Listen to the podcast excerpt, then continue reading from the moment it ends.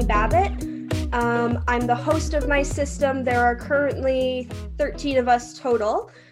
Um, we live in Canada, specifically like Ontario region, because I know Canada has several different time zones. So we're in Ontario.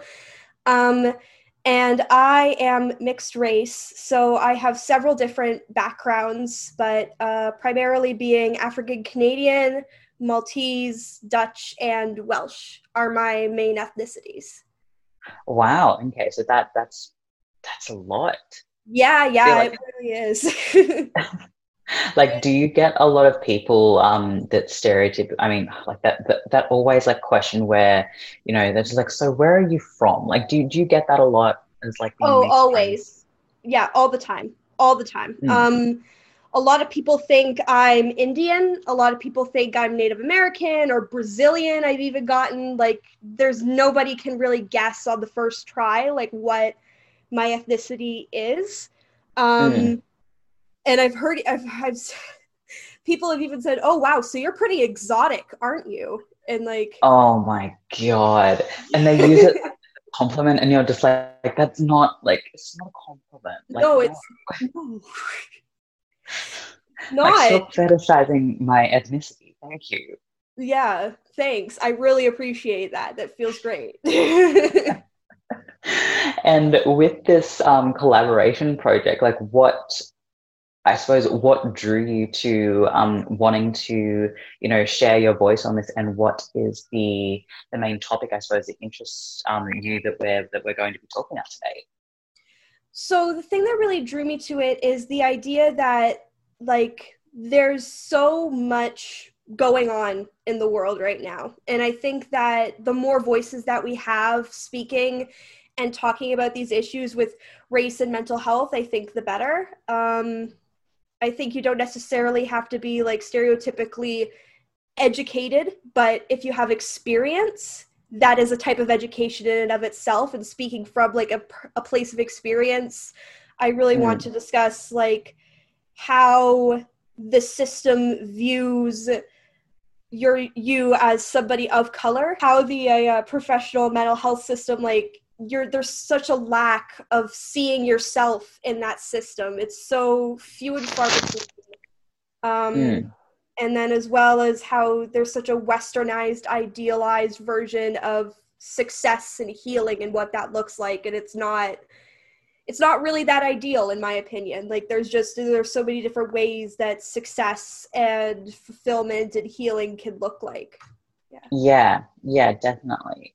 And with the like experiences of you know in, in the mental i suppose i mean just medical um, health field in general like do you find that even prior to like you know any any diagnosis or any like mental health support that you guys have gotten um, over time have you found like i mean obviously you know back then maybe looking back it wouldn't have seemed like you know professionals weren't uh, adept at, at handling, you know, people of color.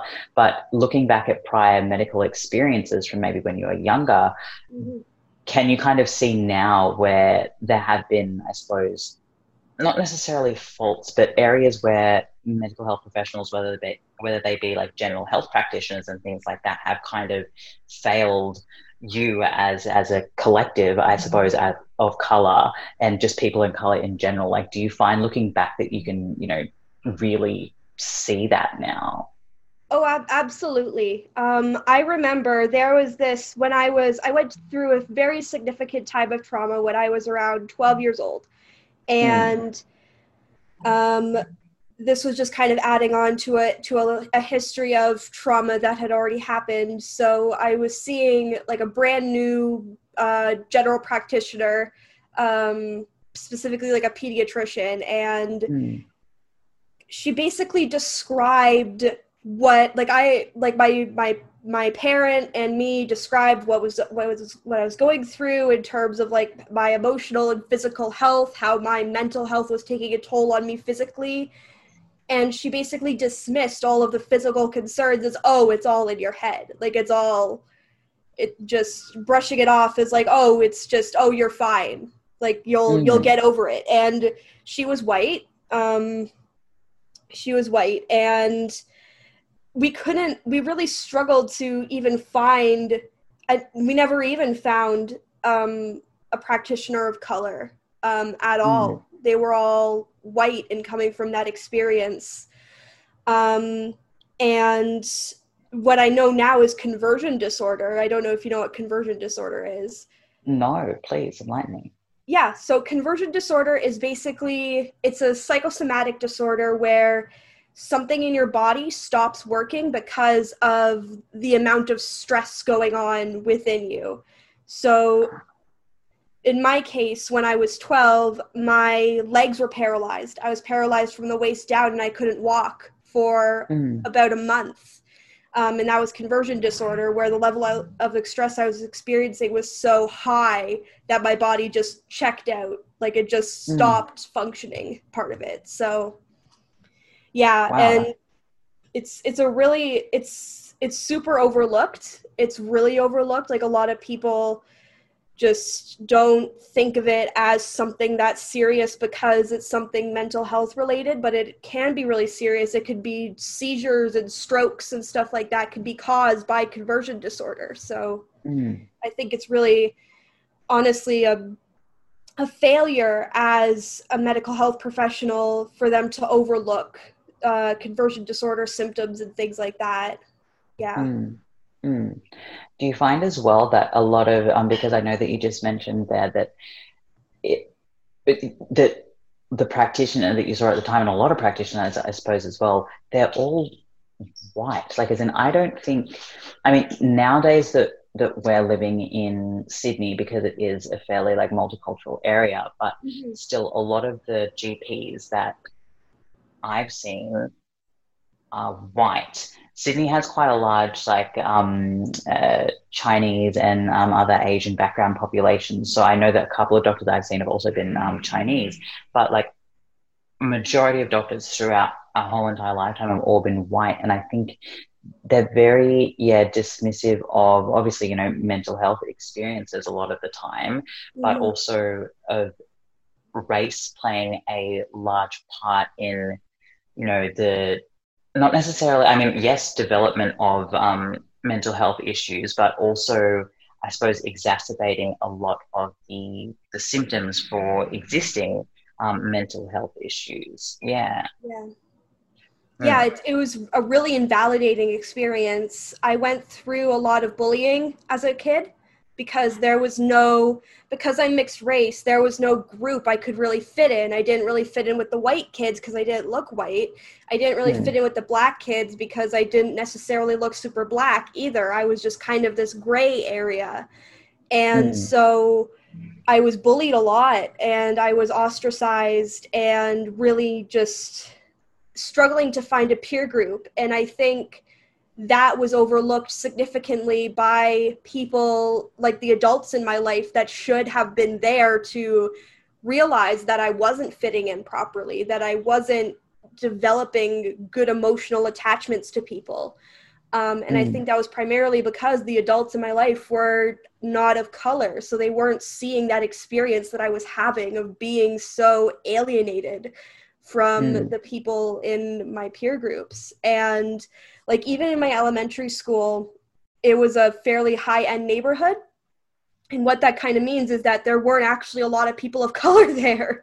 Yeah there, it was in it was a very kind of white population. So um, you know as as you do you de- you adapt. So i adapted and i did eventually make some friends by high school but really for a lot of my childhood it was a lot of struggling of trying to find my place socially and i think that mm. that really hindered my development and i think that could have been helped if teachers were more and, and doctors and parents and everything were more aware of the kind of racial barriers that there are with even with kids mm.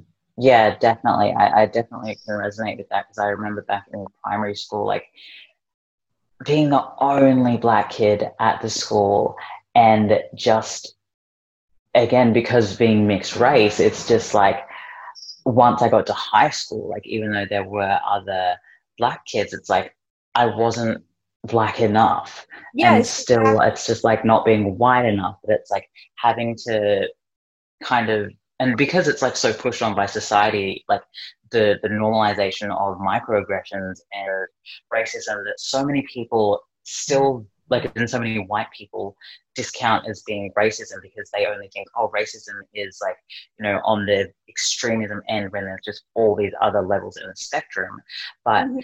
just feeling yeah so alienated and ostracized and just being like where do i fit in and yeah like you said you know when a lot of the people around you that are you know bringing you up or in your neighborhood are all white it's kind of like you need to develop that like it you kind of adapt to that normality but also like develop that very white mindset and kind of deal with the racism and then you're just like oh it's okay it's fine. And then when you look back you know at, at the age that you are now you look back at those things and you're just like this is messed up at the fact that that was so normalized back then. And it's just like and how it has affected you now because back then you didn't kind of realize it you know and now it's just like holy crap.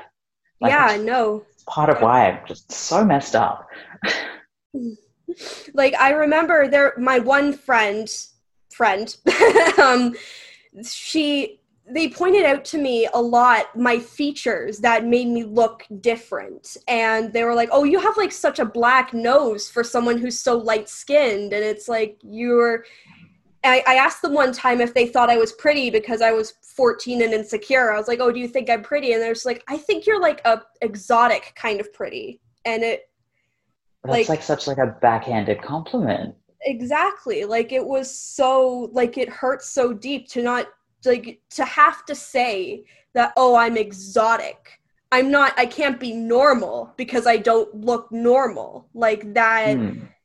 like that's the kind of feeling that you get and it's it's so many of like you said microaggressions where it's just like these backhanded compliments these little things that just build up and build up and build up that are just Mm. so detrimental i think in the long run. Like i now i have such low self-esteem about myself because i can't see myself in you know the media. I can't see myself in places where it's like where where i feel like i could my beauty could be reflected in some way it's really Mm. difficult to find that and there's like there's more diversity now obviously which is great but there's still Mm. such a long way to go like there's very little if any mixed race people in the media that are celebrated for that um Mm.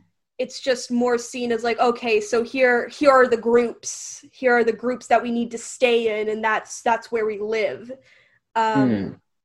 which is really really hard because like i said you can't i can't see myself in other women or other individuals um that have my kind of background Mm. And especially with um with what you're saying about like mixed race uh, people in in the media's representation, it's like even though because like you know someone's going to watch this video and just be like, oh, but there are plenty. It's like, well, yeah, no, even though there are plenty, one, there need to be more, and also it's a very what's the word like Eurocentric type of you know mixed race person that's presented like it's very like they have very white features and yes there's different you know variants of, of being mixed race but it's like they always choose to represent those who have very white features. It's just that they have, you know, a slightly darker skin tone.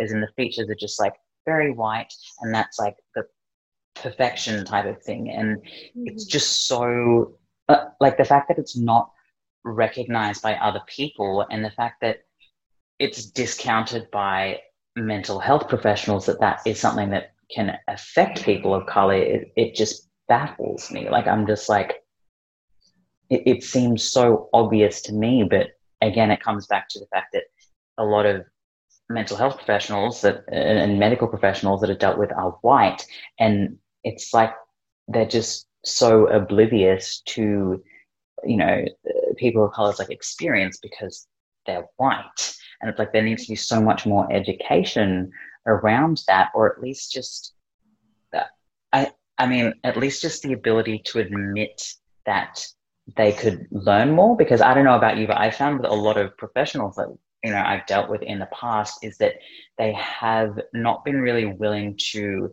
admit that they can learn more. They're just like, I have this degree, so therefore I know more than you, and I've got more authority and more say so on all of this than you do.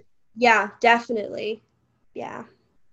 Mm. Yeah, no, I find that a lot with with people who are I don't know, with people who are like have any sort of masters or PhD or something like that, they automatically think, "Oh, well, I'm I'm the professional in this subject, so therefore I have all the authority in this subject." And you know, it even comes down to things like um to things like representing to to bring more representation like someone maybe do their does their dissertation on um race in mental health something along those lines or something like that but they may not be of color. And so then they're taking that authority that could be given to somebody of color who's lived that experience and they're just taking that voice away from them it, it feels like to me at least. Mm. um because there could be so many more opportunities for people of color to get to those kinds of positions but there's so many glass ceilings barring them from getting there. There's so many obstacles that people of color and especially people who have disabilities and mental health issues have to go through. There's so many hoops you have to jump to get to those positions. So all those positions are taken by people who come from privilege. And mm it's so hard to find somebody who doesn't come from privilege. There was one therapist I had. Um, she was a she was a psychotherapist. She took like the humanist approach to therapy, um, mm.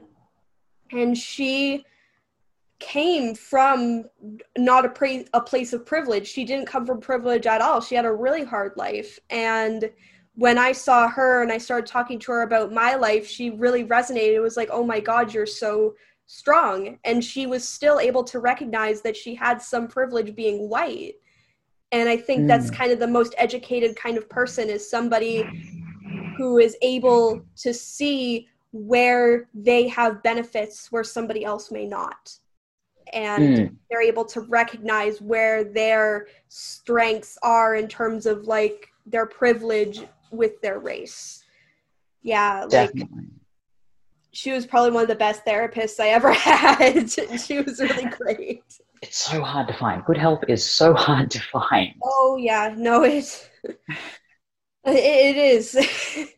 I'm I'm paying like I think I'm paying two hundred dollars a session for my therapist because she's the only one that's one of the only few in my city that is specialized in DID mm. and she's actually of color. So Oh wow. Yeah, she's of you color. hit the jackpot. yeah, exactly. She specializes in DID. She's of color. I've she's known me since I was like 12 years old. She's mm. really, really great. And I recognize like how how I'm able like I, I can barely afford it, but I can afford it. I can afford my yeah. therapy at the minimum. And so it's like just somebody else that is not as privileged as I am may not be able to access that. Like I'm able to access mm. that because I'm in school, but somebody who doesn't have access to the level of education that I do with the funds that I do, then they wouldn't be able to access that therapy. And mm. I just wish that it was more accessible for people because for the longest time I didn't have access to that. So I know what it's like to to be struggling to to find someone you can connect with and relate to and get the help that you need. Mm. it's it's it's such a battle uphill uphill battle. In terms of because obviously you know in each you know country and everything like it's different what's the canadian like healthcare system like when it comes to i mean trauma disorders is a, is a big thing i suppose because you know you, you have one of those i have one of those. Well, what's that like over there yeah, yeah, no, that's a great question. Um, so Canada has universal health care as just a hmm. starting mm. point. So you're able to access any kind of basic health care, um, emergency rooms, stays in hospitals, those are all covered under your Canadian citizenship. Um, mm. So unlike in some places, you don't have to worry about medical bills or things like that. The the most I've ever been billed for is maybe like ambulance rides. But even then, ah. if you're on if if you're on some sort of like a uh, disability support, which I am, then even those are covered. So there's a lot of um, there is definitely some some cushioning in Canada. I would say just in general uh, healthcare, um, and then to actually get access to like mental health professionals is a bit more of a struggle because it is all mm-hmm. free. You can there's a wait there's lots and lots of wait lists for the mm. free healthcare and there's most likely not a specialist um, in specifically trauma disorders in kind of the free healthcare field. So you'll probably need to go and seek um, private practice specialists mm. for that. And the prices on those range um, depending on like how long they've been in practice, if they have a sliding scale. Um, but I've seen them as low as $90 and then obviously Canadian dollars, 90 Canadian dollars, and then all the way up to like $400. Wow. It's a very, it's a very um, large scale yeah no it really is it's just it depends on the on the professional it depends on their qualifications and really a lot of factors. And obviously when you're going on a budget then you're kind in some cases you're getting what you pay for right? Like mm. there's somebody with less qualifications and less experience may be more inexperienced and may not be as suited to help you. So as your diagnosis and things kind of gets more and more layered and complicated you the price kind of starts to go up because then you're mm. needing somebody with more qualifications who's been around longer and mm. all that sort of things and not i'm not shitting on new therapists like obviously we, need, we need new therapists please keep yeah. going to therapy school but like um that experience is really key. With um because you mentioned before as well so with um the like what's the disability support system like over there? Like in terms of um i guess the supports that are offered that way or like yeah. is it a specific like support system or it's more just like um i suppose uh, like pensions and like funding related? Like how does that work? Yeah so there's the the one that exists in Ontario, at least, is different for every province, but the one that exists in Ontario is the Ontario Disability Support Program, ODSP. And mm. basically, they provide funding at the bare minimum for shelter and food and things like that, but then they also uh, connect you to resources. You have a case manager um, who you can contact at any time with questions and things like that. Um, and there's a thing called My Benefits, which has a bunch of resources to things like funding to go to um, programs in the community. So it's like additional funding, like you get $200 or something a year to spend on uh, community programs, and community programs are like $20 each for the mm. year. So yeah, like it's it's pretty kind of comforting, I would say, once you get in that system. Um, mm. And then in terms of like free supports, um, there are usually a lot of community centers and things. There's the C- CMHA, which is the Canadian Mental Health Association. I'm pretty sure is that acronym. Um, which and they provide a lot of programs and a lot of local uh, shelters and things like that for people. Um, and yeah, like the the amount of money that you get, I don't want to disclose exactly how much, but it's roughly it's roughly enough to rent like a room and then mm-hmm. cover your food and then maybe like a phone bill that's like $50 or something like that. Mm-hmm. And like a room would be around like 500 or so and then the rest would be used for like food and basic necessities. So it's not a lot. It's not luxurious. You don't want to be on disability, but yeah. it is it's keeping you out of homelessness essentially. Yeah. So I'm really grateful for that. I'm really grateful to live in Canada where we have those kinds of supports. Yeah. Um because honestly the biggest barrier for people is asking for help is mm because there's so much stigma surrounding asking for help and admitting you have mental illness. Mm. So I think where we really need to improve is obviously more funding would be great, but I think um, just releasing the stigma a bit and recognizing that it's okay to ask for help and it's okay to reach out and it's okay to need support in mm. many ways that that's mm. valid.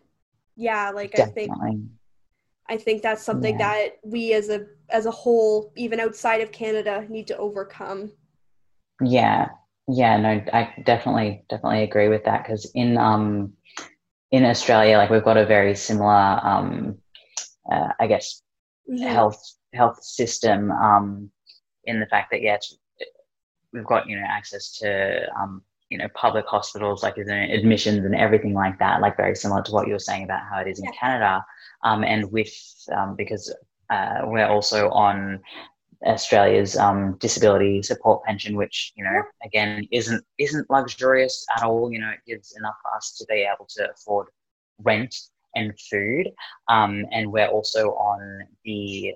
Uh, it's like it, it's like all of Australia is this um, has this it's called NDIS, which stands for National Disability Insurance Scheme, which sounds kind of similar to the one you're describing. It's um, province-based, so for uh, Ontario, um, Ontario, uh, yeah, yeah, Ontario, um, Ontario. There we go. Um, yeah, so that you know gives us funding for. Um, we're actually quite fortunate enough because with the application process for it in Australia, it like you know they they give you an amount basically um, based on you go to like this uh, interview thing and you know explain what your disorder is kind of thing. You've got to have like medical papers as well you know backed up by a psychologist mm-hmm. psychiatrist everything like that. But they give you an allotted amount per year then they review it every year to see whether you're still eligible. But it's um, we were fortunate enough to also get approved funding for our therapy, um, which usually would oh. cost um, like 200 a session. And so we've got that approved for the year to just have therapy sessions through NDIS, which is so wonderful to oh be able to get that because otherwise we, we wouldn't be able to do therapy. Like, as in straight up cannot afford it with their, you know, separate pension that's um, a different organization in Australia, like as in yeah. for the money for the rent and things. So that's so good but also ha- we have the ability to um, uh, what do you call it? Go out and participate in community um, activities as well, um, which at the moment is kind of none of those because of yeah, I know exactly. at the moment, it's none of them, but it's none of them.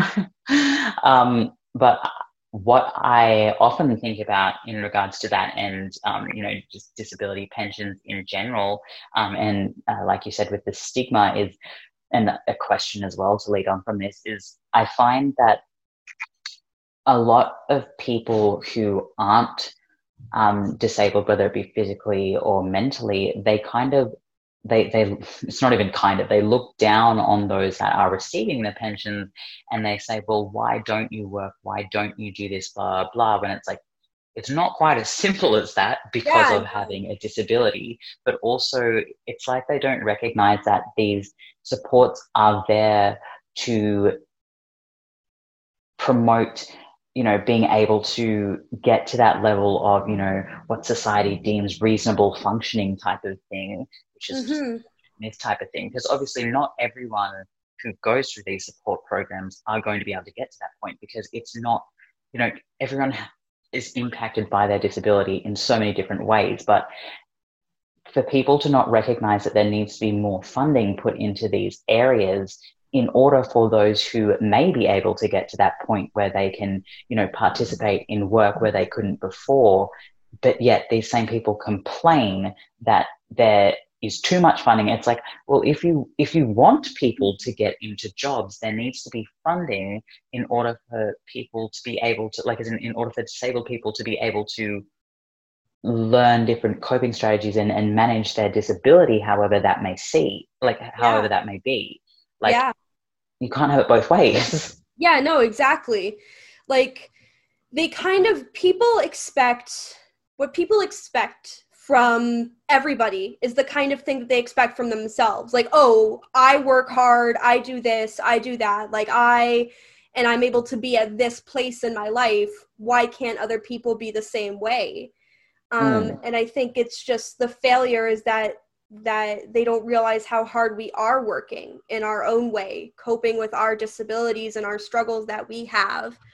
Um, mm that are just a different experience than theirs that is just so like so vastly different in a lot of ways i think and um, that's really cool that in australia they actually have separate funding to get therapy because we don't have that in canada. I wish we did. Um, that sounds lovely. Um, yeah.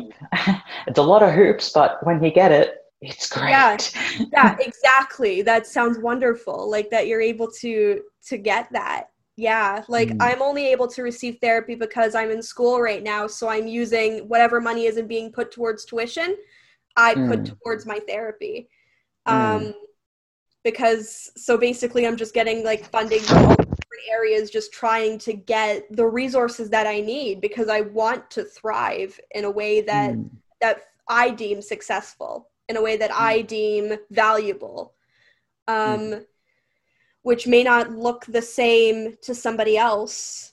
Um, like the success that my significant other kind of defines as his success is much different than my own, but I think those successes are still should be valued the same.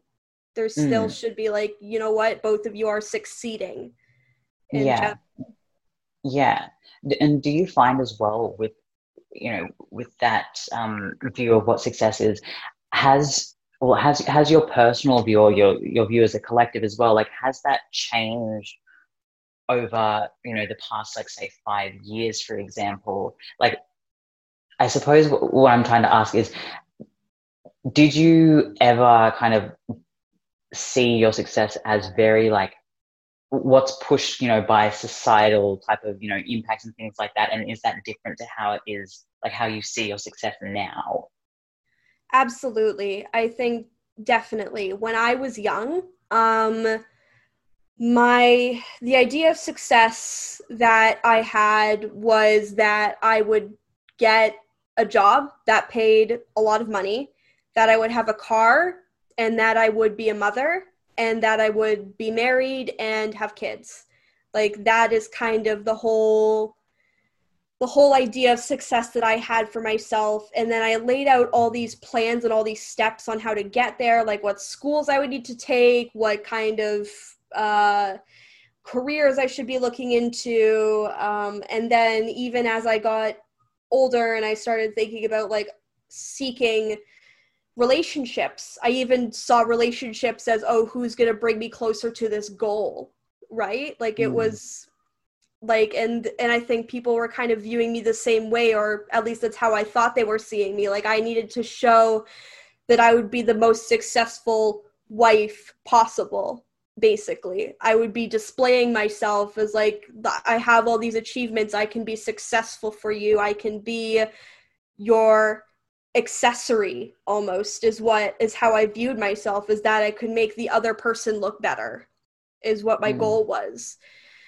Since um since actually getting into university and since my diagnosis, I have learned a lot about myself and about my system and about where that motivation came from. Like all that motivation for those successes was brought on by this this fear that I wouldn't be accepted in society, that I wouldn't be accepted by people unless I followed that narrative of being a wife, mother, businesswoman, whatever whatever it is. Like and so now my idea of success is that I'm happy, is that I wake up and I don't feel bad. I wake up and I'm like, you know what? I'm happy that I'm awake today my mm. idea of success is that I'm able to do my artwork um, and that I'm able to share my artwork and that people are seeing it and connecting with it and enjoying it and also that I'm with someone or people, whoever, that I'm living with people that make me feel good and make me feel happy and validated and secure. That's that's mm. where i'm at with my success. Um yeah. and i i think once you always meet your your goal of like success you should always be trying to push a little bit more. So i'm mm. still trying to reach that point of like stability and getting my artwork out there and things like that and working towards my art degree that's all part of my goal of success but then once i get those things i'm like okay well now i need to just push a little bit farther but not too mm. far right just mm. keeping it just enough to keep me going but not enough to freak me out or overpressure myself into trying to overachieve something you know mm, mm. and and do you think as well that with you know with those measures of success i mean do you see that a lot in society like do you think that there's a, big difference really that's being pushed between what success is for white people versus what success is for black people? Yeah. Mm. like like how like what would you like really say are the, the main differences i suppose that, that you've noticed at least um, as to how it's kind of pushed in in in society and the media and everything like that I would say one of the biggest differences is like there's a lot more acceptance for white people to go into these like really creative directions with career and things like that. It's like this idea that, oh, there's this individual who's really artsy. They want to go to art school. They have wealthy parents who are like business people and they're able to go and do their artsy thing. Whereas black people, it's like, oh, you need to be successful in the sense that you're like running a business or you're a CEO, um, that you're in a position of like ultimate power or something like that. And mm.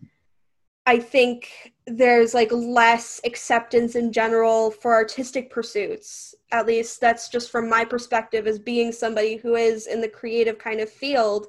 I see that, you know, there's so much more support for white people to be able to to reach those goals and those dreams whereas with black people it's either like sports or it's like sports or business or nothing like a like a stereotypical career kind of path mm. or nothing mm. um yeah it's it's just less accessible than from what i'm seeing mm. and especially like with the ideals that black people should be uh, becoming you know business people and things like that there really isn't opportunity to start off with for that because again those jobs it's like it's like having white people have one idea versus what they would actually hire. It's like they say black people should go into this profession because it's like some form of you know breaking breaking that stereotype or you know breaking the, the ceiling type of thing but also if they themselves were the employer they still wouldn't hire a black person. Mm-hmm. mm, it's like it's it's very much so with a lot of things at least that i've you know seen is that having a mindset that has two very opposing ways about it like at once type of thing. Yeah yeah. Absolutely. Yeah. Like mm. everything, like that can be for everybody, but not for me, is the mm. kind of mindset. They're thinking of everybody yeah. else in terms of like, this is how society should look to me, but I'm not going to participate in that. I'm still going to stick yeah. with my ideals. Yeah, exactly. And I, I think as well, it's very similar, I guess, for mental health. But when, when it comes down to more um, misunderstood, I suppose, conditions like, you know, dissociative identity disorder in this case, it's because of the stigma around the disorder um, as well that there really isn't a, you know, a deemed path for success by society. Like, is that is that something that ever was worrying or scared you at the time of receiving diagnosis that you know from any type of um, you know movies, any any media that you'd really heard of about the disorder, was it kind of scary for you when you found out that you had it? That you were just like, what what is my is my path for success? Like, am I even going to have a path for success because of this mental health condition? absolutely. There was a lot of fear, something that'll always stick with me. When I was first exploring my mental health and the possibility that I might have DID, I confided in a friend, being like, hey, I think I might have this disorder. I'm seeking professional opinions, but like, I'm really scared because I'm not sure what it means. And then she said to me, oh no don't worry you don't have the you don't have did because people with did can't function oh my gosh and that just on my on my bad days that that sentence sticks with me people like that can't function is mm-hmm.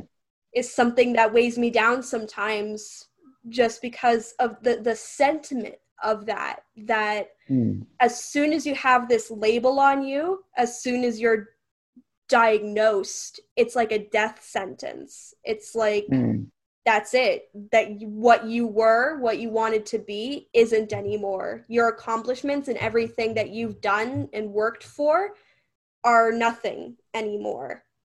Mm. and i was when i i was in a lot of denial for a long time. When i got my diagnosis i was really scared because i just thought like there's there's no way I, i'm going to be able to do the things that i want to do now because of this diagnosis because i have this this burden on me because i'm not normal because i can't function like that mm. is the kind of feeling that i get and what what worries me about my potential for success i guess but at the mm. end of hmm. the day i i just try to remember that you know that even though she was a friend and I'm sure she in her head that sounded comforting, I know that that people with DID are incredibly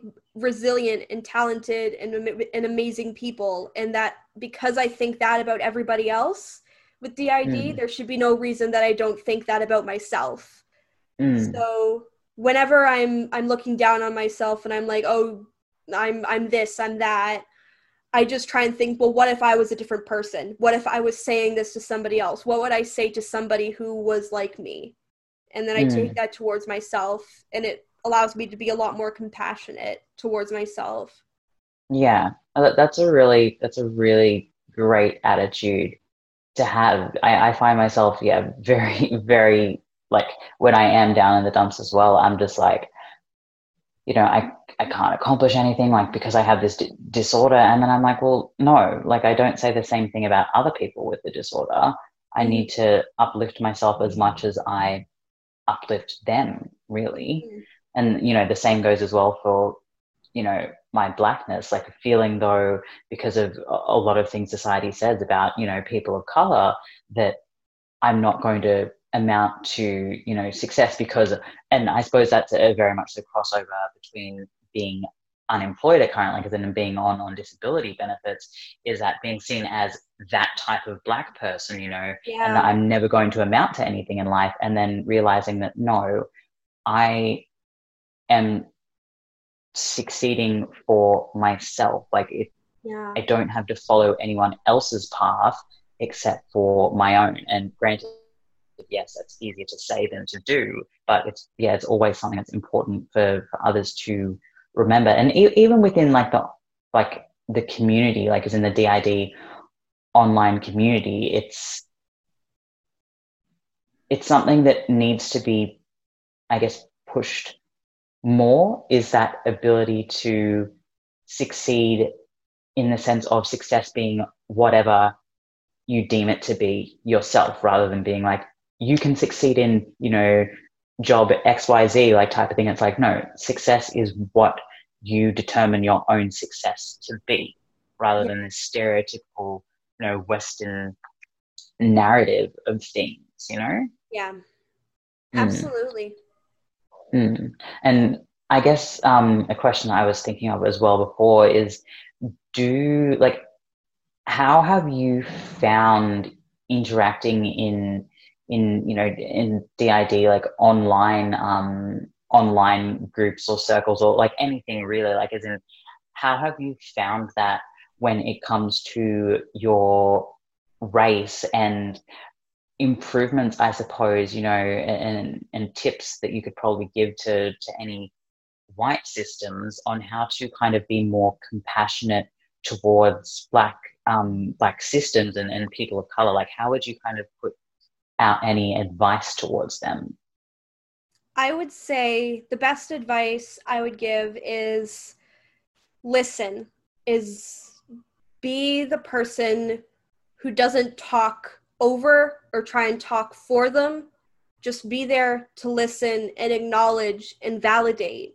And you know if you have questions if you have like if if you're uncertain ask ask questions and listen. Listen to those responses and those answers.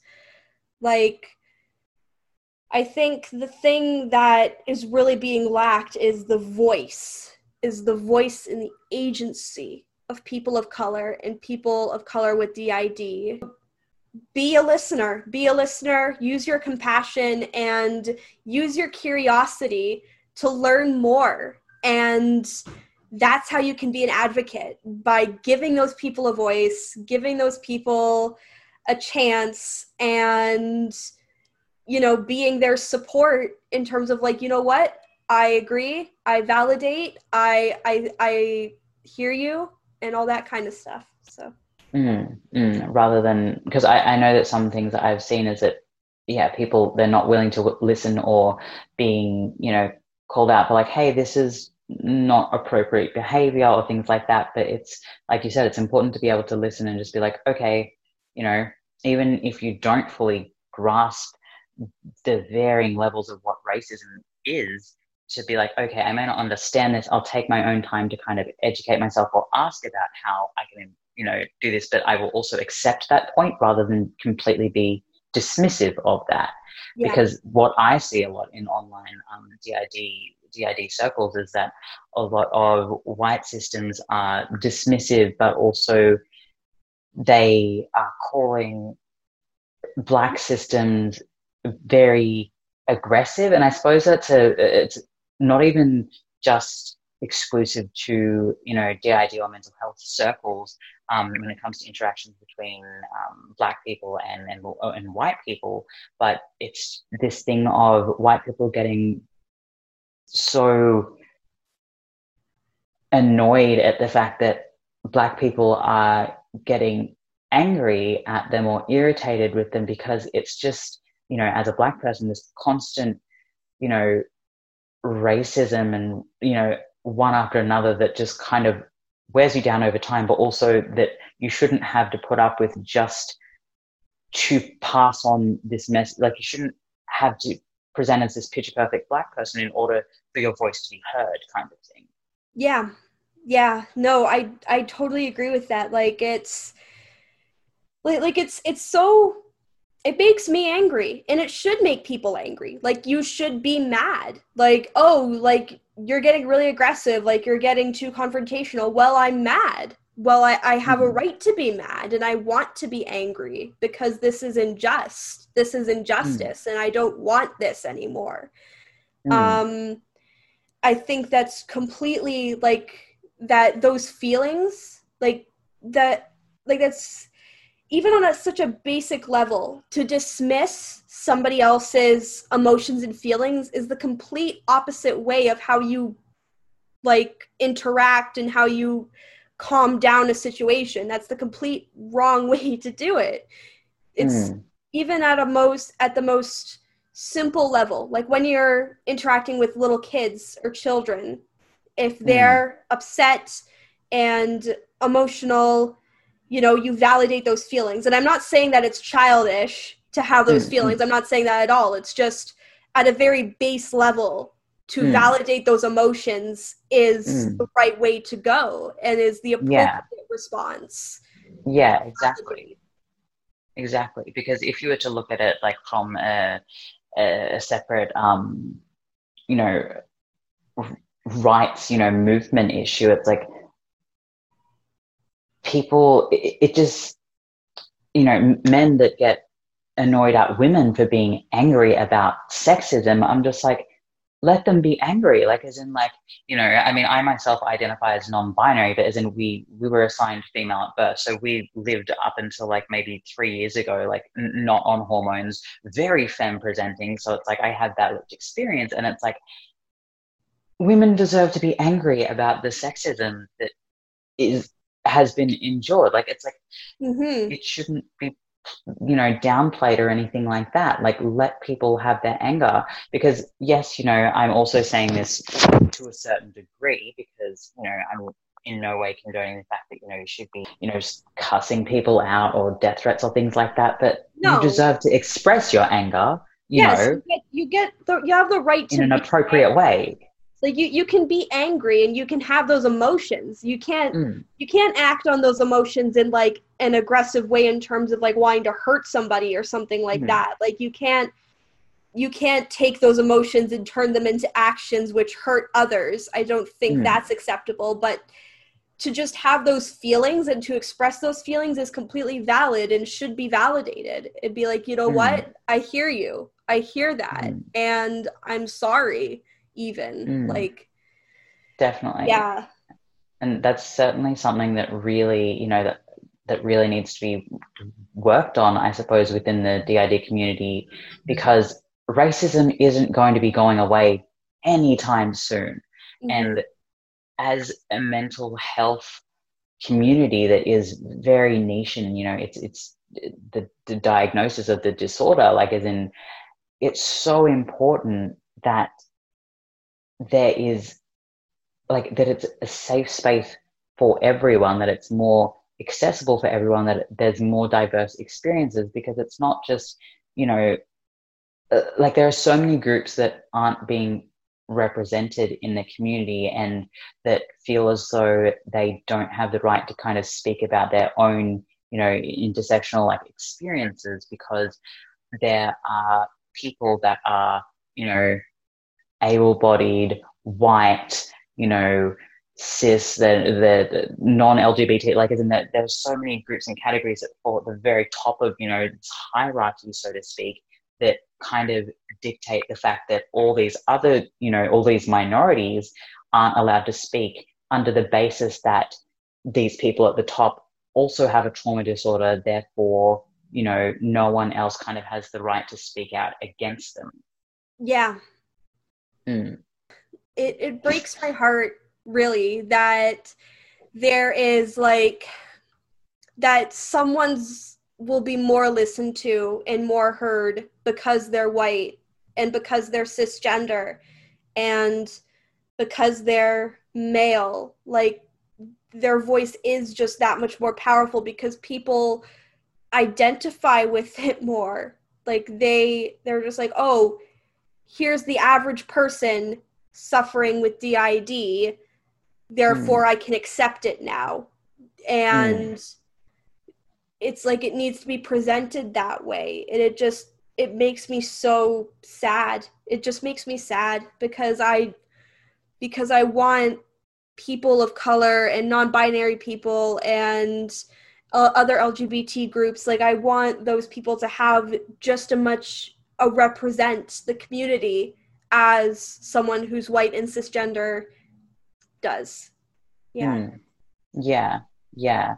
And what I'm really like because that that's a lot of why we you know wanted to do this project and open up this project to be you know an ongoing thing because we're not even like you know going to be closing like those email email things anytime soon because we want to hear from so many voices like as in and we're starting this office mainly just focusing on on on black voices so we can increase that diversity and also have people realize all of the different backgrounds i suppose that people come from because yes, while you know we're focusing on Black voices, again, there's intersectional elements to that where we're having people uh, that have you know different um, like comorbid like you know disorders or things like that. People who are disabled or um, physically disabled or have um, different um, what do you call it, or identify um, as you know that aren't cis or that identify as LGBT. Like it's so important to